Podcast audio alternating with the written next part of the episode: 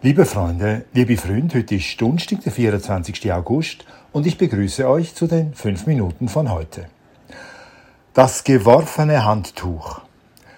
Wenn ich etwas lese, dann nehme ich das, was ich lese, wörtlich. Ich stelle mir bildlich vor, was ich lese.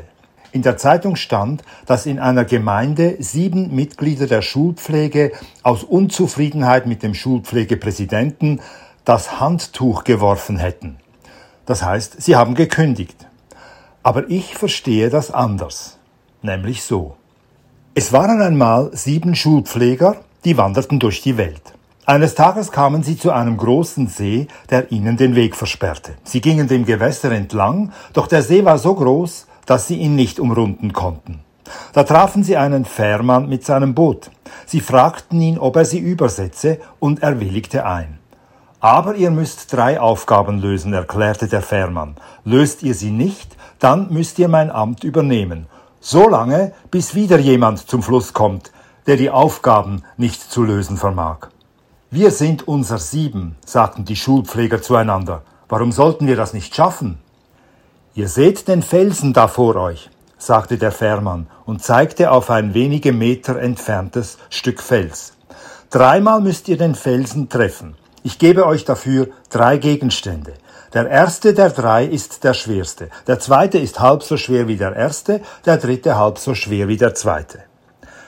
Er reichte ihnen als ersten Gegenstand einen Stein. Der stärkste unter den Schulpflegern meinte, wenn's weiter nichts ist, ergriff den Stein und traf den Felsen auf Anhieb. Darauf reichte der Fährmann dem wackeren Grüppchen ein Holzstück. Die zweitstärkste unter den Schulpflegern ergriff das Stück Holz, meinte, wenn's weiter nichts ist, zielte und traf.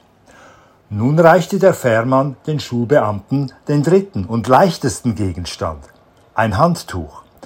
Der klügste unter den Amtspersonen ergriff das Tuch, knüllte es fest zusammen, meinte, wenn's weiter nichts ist, und warf es.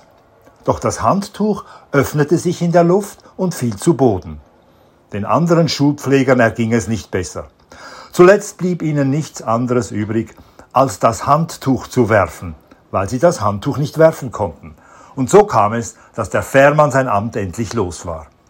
Die sieben glücklosen Schulpfleger aber stehen heute noch dort und hoffen, dass bald wieder jemand vorbeikommt, der nicht weiß, wie man es anstellen muss, ein Handtuch zu werfen.